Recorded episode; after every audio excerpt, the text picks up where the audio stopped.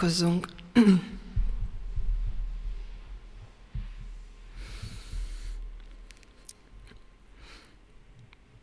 Urunk, itt vagyunk előtted, és a mi Urunknak, a mi Atyánknak nevezünk téged. Itt állunk, és azért könyörgünk együtt énekszóban, hogy, hogy adj meg nekünk mindent azért, hogy eljuthassunk hozzád, hogy találkozhassunk veled, hogy a Te ígédnek szabad útja legyen a mi lelkünk legmélyébe. És könyörgünk azért is, hogy vegyél el mindent, ami, ami zavar ebben bennünket, akár a körülményekben, akár a gondolatainkban, akár a lelkünkben. És azért is könyörgünk, hogy vedd el a mi életünket, hogy hagyd tudjuk a Te kezedbe letenni, és minden aggódásunkat és minden félelmünket elengedve bizalommal beleugrani a te tenyeredbe. Urunk, hisztük és valljuk együtt egy szívvel, hogy a mi életünk a te kezedben van a legjobb helyen. Bármi is legyen körülöttünk, bármilyen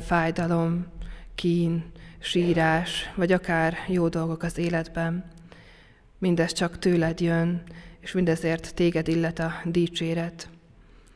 Könyörgünk ezért, hogy ezt ma is cseleked meg velünk, hogy a te ígéd az élő és ható lehessen a mi életünkben, hogy ne csak egy történet, hogy ne csak egy levél, hogy ne csak szavak lehessenek, hanem az az élet, amelyet te adni szeretnél nekünk. Könyörgünk, hogy munkád azt az utat, ahogyan az eljut a mi életeinkig, a mi lelkünkig, a mi szívünkig, és utána azt is, ahogyan innen elmenve eljut az a mindennapjainkig, és akár másokhoz is. Így legyen ma közöttünk. Amen.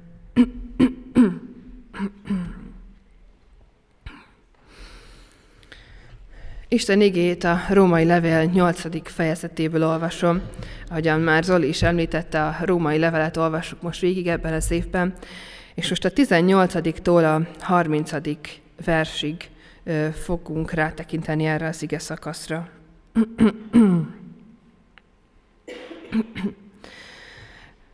Mert azt tartom, hogy a jelen szenvedései nem hasonlíthatók ahhoz a dicsőséghez, amely, amely láthatóvá lesz rajtunk. Mert a teremtett világ sóvárogja várja az Isten fiainak megjelenését. A teremtett világ ugyanis a hiáb, hiába valóságnak vettetett alá, nem önszántából, hanem az által, aki alávetette, mégpedig azzal a reménységgel, hogy a teremtett világ maga is meg fog szabadulni a romlandóság szolgaságából, Isten gyermekeinek dicsőséges szabadságára. Hiszen tudjuk, hogy az egész teremtett világ együtt sóhajtozik és együtt vajódik mind ez idáig. De nem csak ez a világ, hanem még azok is, akik a lélek első zsengéjét kapták. Mi magunk is sóhajtozunk magunkban, várva a fiúságra, testünk megváltására. Mert üdvösségünk reménységre szól, Viszont az a reménység, amelyet már látunk, nem is reménység, hiszen amit lát valaki, azt miért kellene remélnie? Ha pedig azt reméljük, amit nem látunk, akkor azt álhatatossággal várjuk. Ugyanígy segít a lélek is a mi erőtlenségünkön, mert amiért imádkoznunk kell, nem tudjuk úgy kérni, ahogyan kell, de maga a lélek esedezik értünk kimondhatatlan fohászkodásokkal. Aki pedig a szíveket vizsgálja, tudja, mi a lélek gondolata, mert Isten szerint jár közben a megszenteltekért. Azt pedig tudjuk, hogy akik Istent szeretik, azoknak minden javukra szolgál, azoknak, akiket elhatározása szerint elhívott. Mert akiket eleve kiválasztott, azokról eleve el is rendelte, hogy hasonlóká legyenek Isten fia képéhez, hogy ő legyen az elsőszülött a sok testvér között. Akikről pedig ezt eleve elrendelte, azokat el is hívta, és akiket elhívott, azokat meg is igazította, akiket pedig megigazított, azokat meg is dicsőítette. Amen.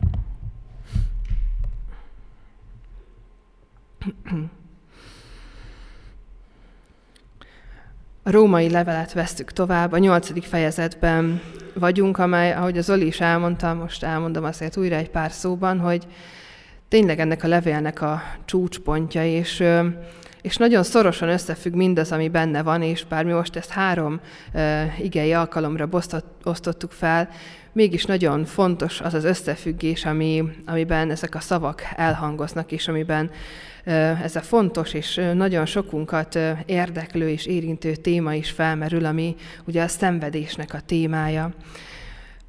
Az a, az a pont, ahol most vagyunk a levélben, az azon a helyen van, ahol a levélben egy nagy váltás történt. Eddig arról írt, hogy mi a bűn, hogy milyen védkeket követnek el azok, akik Istenben hisznek, hogy miért gondolják magukat jobbnak, akár a pogányoknál. Sokat írt arról, hogy mit jelent Jézus Krisztusban lenni, hogy mit jelent Jézus Krisztusnak a váltsága, hogy mit jelent a lélekben lenni, azt szerint járni.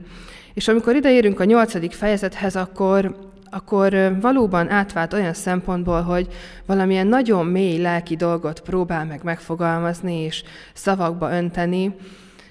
úgy, hogy mindezt egy történetbe ágyazva, a római gyülekezet történetébe ágyazva halljuk meg most mi is. És az előző részhez kapcsolódva folytatja azt a témát, amit akkor felvetett, És az egész nyolcadik fejezet a léleknek a munkájáról szól.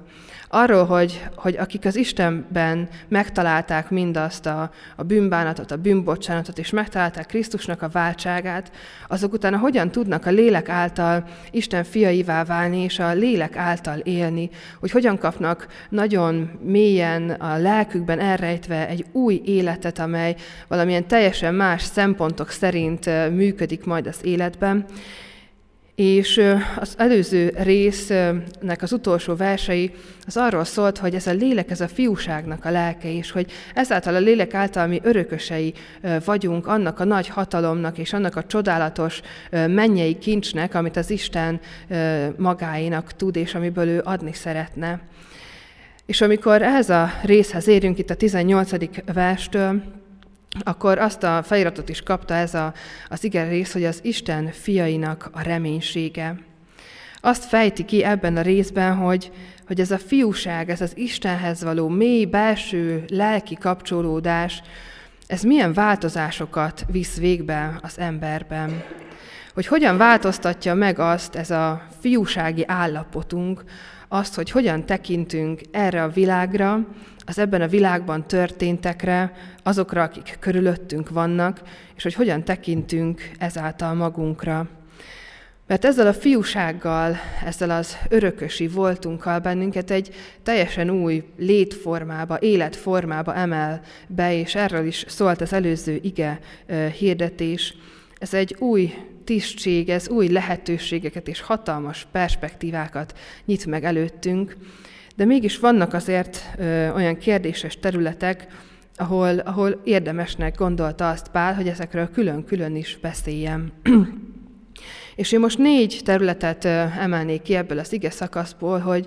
hogy amikor ezzel a lélekkel igazán mélyen találkozunk, amikor az a misztérium megtörténik, amiről a múlt alkalommal beszéltünk, az, hogy az Isten lelke valahogy belülről átformálóan ö, változtat meg mindent, és rendez át bennünk mindent, akkor ez milyen olyan változásokat okoz bennünk, ami által máshogy tekintünk a világra, a többiekre, és mindarra, ami velünk történik. És az első, amit kiemelnék, az, az a szenvedés témája, ami, ami azt gondolom, hogy sok, sokunknak nagy kérdése, és nagyon sokan ezzel a kérdéssel ö, jönnek a keresztények felé is, hogy az az Isten, akiben mi hiszünk, az miért engedi meg a szenvedést, és hogy mi hogyan tudunk mégis hogy olyan Istent szeretni, aki a szenvedést megengedi, és és hogy hogyan van az, hogy, hogy az a szerető Isten, akit, akit mi imádunk, és akitől várjuk a segítséget, sokszor nem segít nekünk. Hogy hogyan van ez a világban. És azt írja ez az ige, hogy az egész teremtett világ alá vettetett ennek a hiába valóságnak, és az egész teremtett világ együtt sóhajtozik, és együtt vajúdik ebben a szenvedésben. És még hozzáteszi azt is, hogy hogy ebből nem tudja magát kivonni az sem, aki a lélek által újjászületett, mert ő is a részes ennek, és még azok is, akik megkapták a lélek első zsengéjét, azok is a teremtett világgal együtt sóhajtoznak, és együtt vajúdnak, és együtt élik át ezt a hiába valóságot, és azt, hogy a szenvedés igenis körülöttünk van. Nem csak azok szenvednek, akik nem hisznek Istenben, és nem is csak azok szenvednek, akik hisznek Istenben. Talán nem is próba a szenvedés, és talán sokszor tesszük fel azt a kérdést, hogy, hogy hogyan tekintsünk a szenvedésre, és vannak erre ö, ilyen jól betanult kognitív válaszaink, például az, hogy a szenvedés sokszor egy próba, vagy olyankor mi vagyunk azok, akik nem figyelünk az Istenre, és nem tudjuk igazán érzékelni a jelenlétét. De ez az ige szakasz azt fogalmazza meg, és, és abban változtatja meg az ember hozzáállását akkor, amikor ilyen Isten fiúvá válik, hogy rájövünk arra, hogy a szenvedésünk az nem csak a miénk, Mert amikor az ember szenved, akkor egy olyan beszűkült állapotba kerül, hogy sokszor nem lát mást, sokszor nem látja meg még a teljesen egyértelmű kiutat sem, és bezárkózik abba, ami vele történik, és csak önmaga körül forog, és a szenvedése körül. És ez egy természetes folyamat, mert ha belegondolunk, hogy milyen az, amikor mondjuk egy nagyobb sebet kapunk valamelyik testrészünkön, és megvágjuk magunkat, és ott tátong egy nyílás, és percekig nem is érezzük azt a területet, annyira, annyira elzsibbadnak a, ott az érzékelők a bőrünkben, és csak lehet, hogy 10-15 perccel később kezd el úgy igazán vég, végtelenül fájni, akkor viszont már nem is tudunk másra koncentrálni, mert annyira fáj, hogy, hogy egyszerűen nem is érezzük szinte már a többi testrészünket sem, hanem csak azt érezzük, hogy ott lüktet, ott fáj, ott ráadásul még vérzik is. És amikor a szenvedést éljük át, akár fizikailag, ha van valamilyen betegségünk,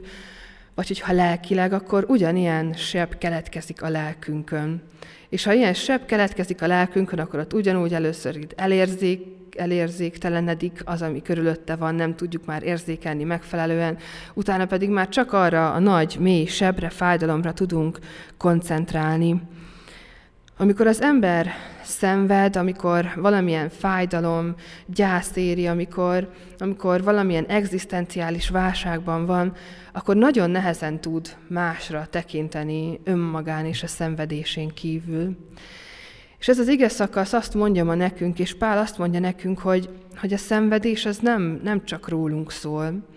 és hogy mindenkinek a maga baja a legnagyobb, és valóban, és lehet azt is mondani, hogy persze néztük meg, hogy valakinek mennyivel nagyobb problémája van, és ö, mégsem ö, sír annyit, mint mi, de ezek sem segítenek, viszont az, ahogyan az Isten egy más perspektívába helyezi a mi individuális, egyéni szenvedésünket, az az, ami megváltoztatja a hozzáállásunkat eleve ahhoz, hogy hogyan tekintünk a szenvedésre, hogy hogyan vagyunk abban jelen.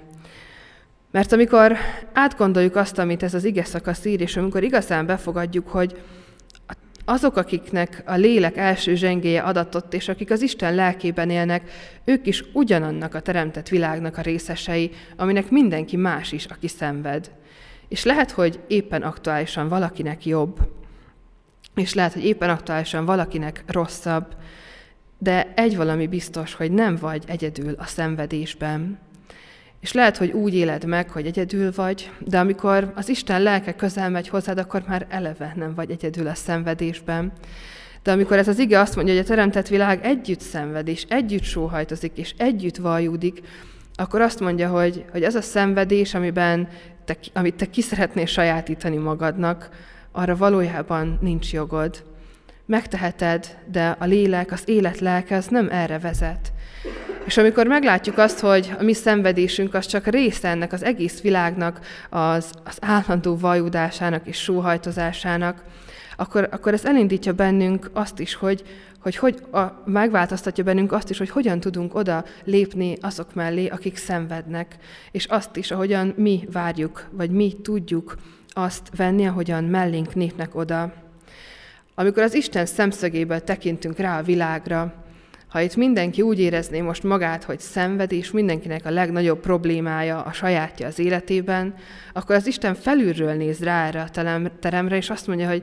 nem azt mondja, hogy te is, te is, te szenvedsz, hanem azt mondja, hogy ez a terem tele van szenvedéssel, és mindenki együtt sóhajtozik. És akkor az Isten lelke megérkezik ide, és azt mondja, hogy hát akkor forduljatok oda egymáshoz, és szenvedjetek együtt. Ez egy, nem biztos, hogy feloldja a szenvedésünket, de valójában az a mellénk állás, amit egymásra is meg tudunk tenni, amit, amit az isteni perspektíva ad, az, az megváltoztatja azt, ahogyan, ahogyan a, a világban jelen vagyunk, ahogyan tekintünk egymásra és másokra. A második dolog, amiben nagy változást hoz, ez az új létforma, amikor mi ezt az Isten fiúságunkat, ezt az örökösségünket magunkba tudjuk zárni, az az a kifejezés, hogy az üdvösségünk a reménységre szól. A reménység. A reménység olyan dolgokban, amit, amiket eddig talán el sem tudtunk kérdezni, képzelni. A reménység arra nézve, hogy hogy a látható dolgokon túl is van élet. Mert amikor nem az Isten fiának gondoljuk magunkat, akkor az ember fiának gondoljuk magunkat, és az emberi életünkről tudjuk azt, hogy véges. Tudjuk azt, hogy x évig tart, és amikor ebben éljük az életünket, akkor ki akarjuk hozni a legtöbbet ebből a viszonylag az egész világnak az idejéhez képest nem olyan sok időből. De amikor megértjük azt, hogy mi az Isten gyermekei vagyunk, és ez belülről mélyen átformál, akkor ezzel azt az örökséget kapjuk meg, hogy az életünk nem ennyi lesz, nem csak az az x év, amit itt töltünk, és nem abban kell elérnünk mindent,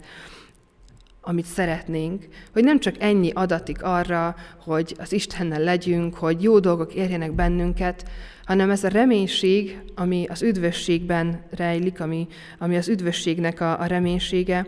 az úgy változtatja meg az életünket, hogy mindaz, ami a földi élethez köt, ami a földi életben fontos, az más perspektívába kerül. Mert amikor az örök életben gondolkodunk, ugyanis ez az üdvösségünk és ez a reménységünk, hogy az Isten Jézus Krisztus által nekünk új életet ad és feltámaszt a halottak közül, és ott lehetünk vele együtt, és dicsőíthetjük őt az angyalokkal együtt az örökké valóságban majd, ahhoz képest azok a dolgok, amiket a Földön élünk meg, és amiket a Földön szeretnénk magunkénak tudni, vagy amiket a, a Földön szeretnénk elérni, azok szinte semminek tűnnek. És amikor ebből a perspektívából tekintünk rá a szenvedésre, hogy még visszautaljak, akkor, akkor nem szeretném elbagatelizálni senkinek a szenvedését, ne így értsük, de akkor az a, az a fájdalom, amit itt a Földön megélünk,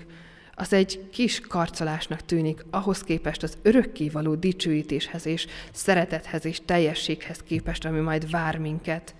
És ez is egy hatalmas perspektívaváltás, teljesen máshogyan tekinthetünk mindarra, ami körülvesz bennünket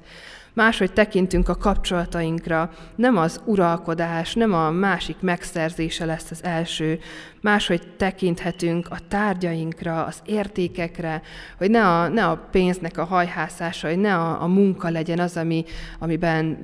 kiteljesednénk, hanem, hanem van valami más, van valami ennél sokkal örökebb és időtállóbb, amiben amiben megtalálhatjuk magunkat, és amire figyelhetünk az életünkben. És a harmadik dolog az pedig az, amit ez az ige szakasz megfogalmaz, hogy megváltoztatja az imádságunkat. Az, ahogyan, amikor az Isten fiúságunkban vagyunk. Azt mondja Pál, hogy az imádságainkban sokszor nem tudjuk, hogy, hogy mit kérjünk, és hogy jól kérünk-e. És ugye a lélek az, aki kimondhatatlan esedezésekkel segít bennünket az imádságban. És ha megvizsgáljuk egy kicsit a saját imádságainkat, akkor nagyon sokszor azt tapasztalhatjuk, és én magam is azt tapasztalom magamon, hogy az imádságaim, amikor leülök és elkezdem így mondani Istennek, hogy, hogy mi történt velem, az nagyon én központú. Elkezdem neki mondani, hogy hogy telt a napom, meg hogy mire lenne még szükségem ahhoz, hogy jól érezzem magam. Elmondom neki azt, hogy mit szeretném még a családomnak, hogy ők jól érzik magukat, hogy aztán én is jól érezzem magam, mert ők már jól érzik magukat. És, és ahogy így átgondolom ezeket az imádságaimat, akkor mindig arra jövök rá, hogy ez, ez, ez valójában végtelenül rólam szól, és, és nem arról, hogy az Isten dicsőítsem, és persze megteszem azokat a részeket is, és elmondom, hogy hálás vagyok a családomért, de mondja, léci, léci, még ezt így csináljuk meg, mert akkor jobb lesz. És, és azt gondolom, hogy, vagy hát remélem, hogy ezen nem vagyok egyedül, és valaki még van így az imádságában, de ha nem, akkor én jó példa leszek most erre, hogy, hogy amikor az imádságunkban is ilyen, ilyen önközpontúan, önzően vagyunk benne, akkor, akkor ezt is az Isten meg akarja és meg tudja változtatni, és valamilyen teljesen más perspektívába helyezi megint azt az imádságot, azt az ő elé állást, amit mi azt gondoljuk, hogy úgy rendben van, hogy leülök és elmondom neki, hogy mi történt, hogy mit kérek, és hogy hogyan is legyen ez. És azt mondja, hogy, hogy a lélek tudja igazán, az a lélek, aki, akivel, ha betöltekezünk, ha bennünk él, ha az Isten fiúságnak ezt a lelkét így magunkba zártuk, akkor tudunk igazából úgy imádkozni, és azt kérni, ami, ami igazából ő szerinte való, és ami e szerint a perspektíva szerint a világban ő szeretné, hogy történjen. Mert az Istennek nem célja a szenvedés, nem célja az, hogy feltétlenül nekünk annyira végtelenül jó legyen, hogy minden egyes apró kérésünket teljesítse, hanem neki ennél egy sokkal nagyobb és sokkal a világon túlmutatóbb célja van. És ez a negyedik dolog, amit megfogalmaz, amiben, amiben nagyon megváltozik a hozzáállásunk, mert azt mondja, hogy ez a világ sóvárogva várja azt, hogy ezek az Isten fiak, akikben ez a megváltozott hozzáállás, ez a lélek szerinti élet benne van, hogy ezek megjelenjenek. És abban változtatja meg az, az imánkat is, hogy, hogy lehet, hogy nem az lesz a középpontban, hogy én mit szeretnék, vagy hogy én mit kapjak, vagy hogy nekem jobb legyen, hanem az lesz a középpontban, hogy az Isten hogyan tud általam munkálkodni, hogy az Isten hogyan tudja megmutatni önmagát, és ezt az Isten fiúságot annak a világnak, ami sóvárogva várja azt, hogy ezek az Isten fiak megjelenjenek a világban, és megmutassák azt az új perspektívát, azt a másfajta életformát, ami az élethez való alapvető hozzáállásban ö, változtat meg mindent, a reménységben, a szenvedésben, a tárgyakban, a kapcsolatokban. És nagyon szeretem ezt, a, ezt az igét is, már a múlt hetiben is volt egy kedvenc igém, de ez az ige, ahogyan ez megfogalmazza, hogy a világ sóvárogva várja az Isten fiainak megjelenését ez a sóvárgás egy annyira erőteljes és mély szó, nem tudom, hogy valaki valaha érezte-e már ezt a végtelen belső sóvárgást, amikor minden porcikád megfeszül azért, hogy azt a valamit megkapd, megérintsd, magadénak tud, befogadd, és, és hogy, hogy tényleg így a, a minden, minden gondolatod akörül forog, és mindent megtalál azért, hogy ez a valami a tiéd legyen, és a világ így érzi magát azzal kapcsolatban, hogy az Isten fiak, azok, akik az ő lelke által élnek, és a, az Isten fiúságnak a lelkében élnek, azok megjelenjenek, és megmutassák nekik, hogy az az együtt sóhajtozás, az az együtt vajúdás, az a reménytelenség, ami ebben a világban jelen van, azt nem abban, nem kell abban élniük, hanem van másfajta élet, és van, ami ezen túlmutat. És amikor erről beszél Pál, és ezt a mondatot mondja ki, akkor akkor már eleve elveszi a fókuszt arról, hogy mi van velem, hogy mi az, mi az én bajom, hogy mi az, amire nekem szükségem van, és arról beszél, hogy itt az egész világnak szüksége van arra, hogy a lélek szerint éljen. És lehet, hogy valaki már tapasztalja és éli azt, hogy ő az Isten lelke által ebben a fiúságban éli a mindennapjait. Lehet, hogy valaki megfáradt ebben, lehet, hogy valaki éppen olyan szenvedésben van, ami egy olyan sebet ejtett, ami miatt nem tud most az Istenre figyelni, és, és ami így el, elérzésteleníti őt, és csak erre tud figyelni. Az is lehet, hogy, hogy még nem is tapasztaltuk meg azt, ahogyan, ahogyan a Szentlélek ilyen nagyon mélyen átjárva teljesen mindent megváltoztat bennünk, és az Isten mégis arra hív ebben az ige szakaszban, hogy, hogy, hogy van annál több élet, mint amikor ezt még nem érezzük. És hogy van annál erőrébb, és hogy ebben együtt vagyunk benne, és nem egyedül egy-egy ember. És azt gondolom, hogy az, a, az az, amit a nyolcadik fejezetben leír Pál, az, az már nem csak ez a minden nap imádkozom, és jó keresztény vagyok, és eljárok a templomba hívőség, hanem, hanem itt egy olyan életformára, egy olyan teljesen megváltozott gondolkodásra és lelkiségre hív, amit nélküle nem lehet megtenni. Viszont ebbe úgy hív bele, hogy hatalmas reménységet és hatalmas örökséget ad hozzá, és nem csak azért hív, hogy nekem egyénként és mindenkinek egyenként jó legyen, vagy jobb legyen, hanem azért is, mert feladatot is ad ehhez. Mert ha mi egyszer már betöltekeztünk ezzel a lélekkel, ha mi már az Isten fiai vagyunk, akkor mi vagyunk azok, akiket a világ sóvárogva vár. És nekünk van lehetőségünk, erőnk Isten által, és elhívásunk arra, hogy ennek a világnak megmutassuk azt az Istent, aki örökbe akar fogadni mindenkit, aki ebből az örökségből mindenkinek adni akar.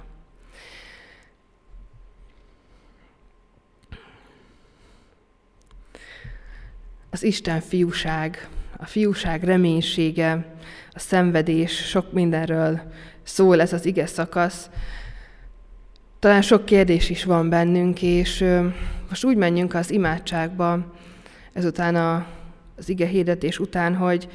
most mindenki egy rövid egyéni imádságban elmondhatja Istennek azt, hogy,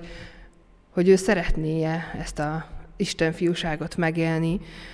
és kérni azt, hogy az Isten vezessen bennünket abban, hogy az egyéni életünkben hol kell még az ő lelkét kérnünk, és hogy vezessen bennünket abban is, ami talán az életünk legnagyobb kérdései, a szenvedésben, hogyan vagyunk jelen, az imádságunkban, hogy milyen reménységünk van, hogy vagyunk a kapcsolatainkban, hogy vagyunk a tárgyakkal, mi az, ami még megköt, és mi az, ami még nem az Istenhez köt bennünket. A világ sóvárogva várja az Isten fiainak a megjelenését. Imádkozzunk. Drága mennyei atyánk, végtelenül hálásak vagyunk neked azért, hogy, hogy te nem hagysz bennünket ebben a, ebben a földi ö, életünkben, ebben a kis rövid földi életünkben egyedül szenvedni, hanem, hanem te odalépsz mellénk, és te elkülded a te szent lelkedet, hogy, hogy vele betöltekezve elfoglaljuk az új helyünket a világnak a rendjében, azt az új helyünket, hogy mi örökösök vagyunk, hogy mi nem ennek a földnek a szolgái vagyunk, és, és nem ennek a földi uralomnak, nem a sátának, nem a félelmeinknek, nem a kapcsolatainknak, vagy bármilyen földi dolognak a szolgái, hanem, hanem olyan örökösök és olyan gyermekek, akikre sok bizatott. És könyörgünk azért, hogy, hogy ezt hagyd tapasztalhassuk minél, minél többször és minél mélyebben a mi életünkben hogy ha, hadd élhessük át igazán a lelkünk legmélyéből azt, ahogyan a te lelkeddel találkozunk, ahogyan az átformál, ahogyan az leveszi a leplet a szemünkről, ahogyan az eltörli a könnyeinket, ahogyan az elveszi a fájdalmunkat, ami beszűkíti a látásunkat, és hadd élhessük át azt a felszabadultságot, ahogyan felemel a te lelked, és megmutatja, hogy, hogy mekkora, mekkora kincs is az, amit te adni akarsz nekünk. Könyörgünk azért, hogy, hogy így hadd töltekezhessünk be a te lelkeddel, és könyörgünk azért, hogy, hogy annak a kiválasztásnak, annak az elhívásnak is hadd tehessünk eleget is, hadd lehessünk rá méltók, hogy te kiválasztasz és elhívsz bennünket arra, hogy, hogy ezt az egész világnak és mindenkinek, aki körülöttünk van, hirdessük, elmondjuk, és ebbe, ebbe az örökségbe, ebbe belehívjunk másokat is, mert te azt szeretnéd, hogy minél többen a te gyermekeid legyenek, hogy minél többen ebben a reménységben éljenek, és ne a földi világ korlátai között. Könyörgünk, Urunk, azokért, akik a környezetünkben vannak, talán a családunkban, talán a közeli családunkban, vagy a távoli rokonaink között, a barátaink között, az osztályunkban, a munkahelyünkön, azokért, akik még nem ismernek téged, akik még, akik még a világban élnek, a világban harcolnak, és ott próbálnak nevet szerezni maguknak, és kihozni a legtöbbet ebből a kis földi életből. És könyörgünk azért, hogy, hogy használj bennünket abban, hogy, hogy megmutasd számukra, hogy, hogy van ennél több, hogy van ennél sokkal-sokkal több, ami, ami egy teljesen más perspektívát ad az életnek. És hálásak vagyunk azért, hogy így mi máshogy tekinthetünk a szenvedésünkre, máshogy tekinthetünk a reményünkre, a reménytelenségünkre, hogy máshogy lehetünk jelen a Te jelenlétedben, máshogy fordulhatunk hozzád, és hogy máshogy fordulhatunk így a körülöttünk lévő emberekhez is. Könyörgünk ezért a városért, Azért, hogy azok az emberek, akik itt vannak, ők is minél többen megismerhessék ezt a hatalmas kegyelmedet és, és ezt a szeretetet, amivel te beszeretnéd őket fogadni. Könyörgünk a gyülekezetünkért, hogy erősíts bennünket a te lelked által, hogy ennek az elhívásunknak minél inkább eleget tudjunk tenni. Amen. Mondjuk el közösen az Úr Jézustól tanult imádságot. Mi, atyánk, aki a mennyekben vagy, szenteltessék meg a te neved, jöjjön el a te országod, legyen meg a te akaratod, amint a mennyben, úgy a földön is. Minden napi kenyerünket add meg nékünk ma, és bocsáss meg védkeinket, miképpen mi is megbocsátunk az ellenünk védkezőknek, és ne vigy minket kísértésbe, de szabadíts meg a gonosztól, mert Téd az ország, a hatalom és a dicsőség mindörökké. Amen. Most tovább fogunk menni a dicsőítésben, és egy pár ilyen kicsit melankolikusabb éneket is hoztunk most, de minden énekben megjelenik a, reménység, és, és az az új életforma, amit az Isten ad nekünk az ő megváltása által. Arra hívok és búzítok mindenkit, hogy, hogy ezekben az énekekben legyünk úgy itt jelen, hogy ezek, ezek lehetnek imádságok számunkra, akkor is, hogyha nem ismerjük őket, és esetleg nem tudjuk énekelni őket, mert, mert mind a szövegek, mind a dallamok olyan, olyan dolgokat fejeznek ki, amiket talán mi meg sem tudunk fogalmazni, és, és ez is talán a lélek munkája, hogy ő ezt egyszer kiformálta valakiben, hogy azok a kimondhatatlan esedezések mégis egy dalban megjelenhessenek, és arra bátorítok most mindenkit, hogy így legyünk jelen ebben a dicsőítésben, hogy, hogy itt találkozhatunk azzal a lélekkel, aki, aki ezt a dalt egyszer valakinek a szájára adta, valakinek a szívéből felfakasztotta, és hogy ma számunkra is ilyen találkozás lehet.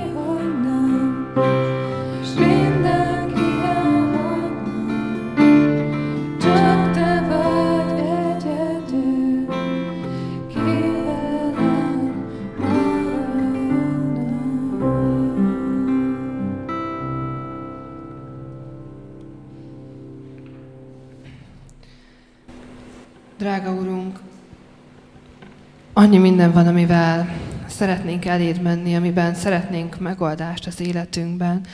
ami miatt sírunk, ami miatt vágyunk arra, hogy te kitárt karjaiddal átölelj, vagy,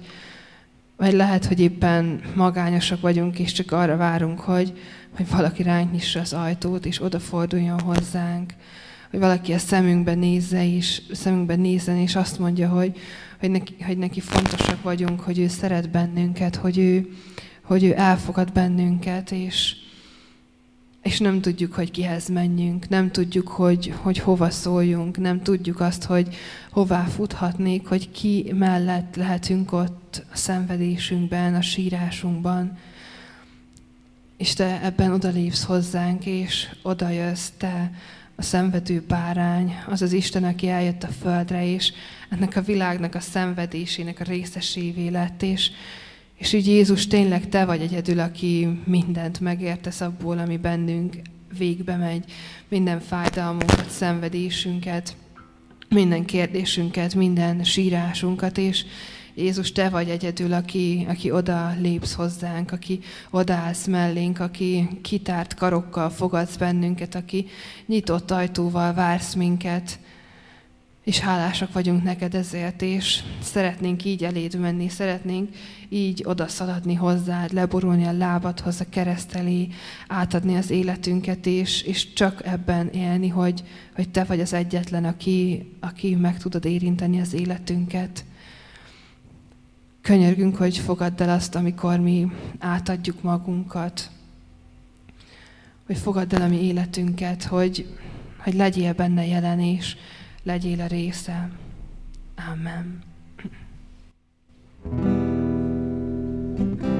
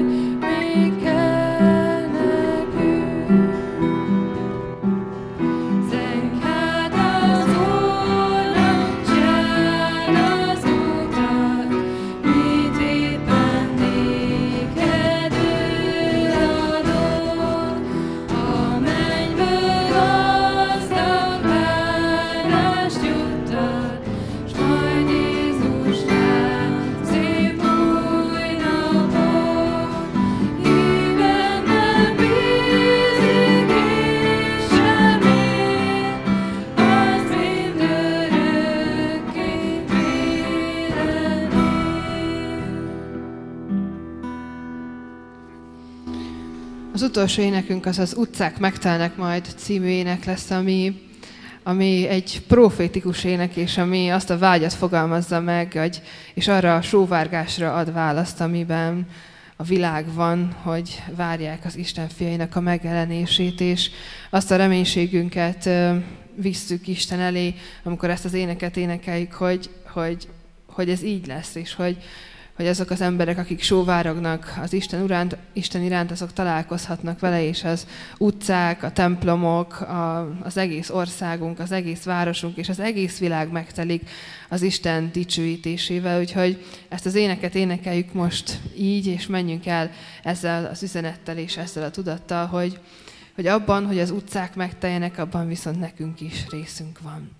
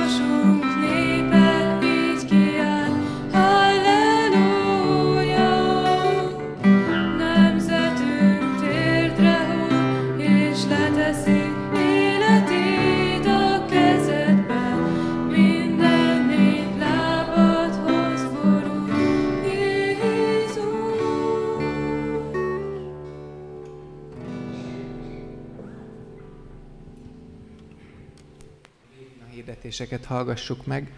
És az igéhez kapcsolódva én is hadd mondjam így, hogy, hogy a világ sóvárogva várja az Isten fiainak és lányainak, nyugodtan értsétek magatokra is lányok, a megjelenését, hogy